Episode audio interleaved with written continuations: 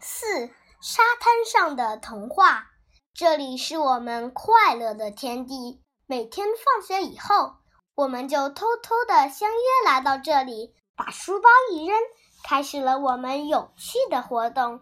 在沙滩上，我们垒起城堡，筑起围墙，围墙外还插上了干树枝，那是我们的树。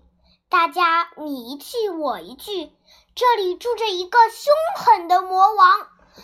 去了美丽的公主，你们快听，公主在城堡里哭呢。就这样，我们编织着童话。转眼间，我们亲手建造的城堡成了一座魔窟，我们也成了攻打魔窟的勇士。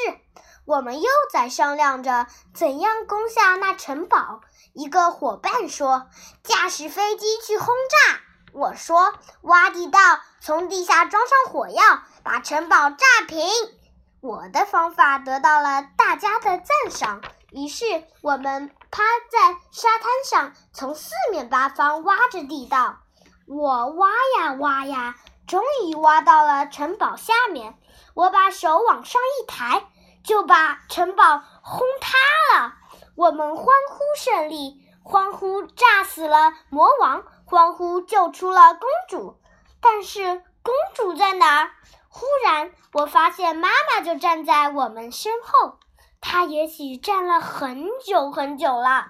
她微笑着望着我们。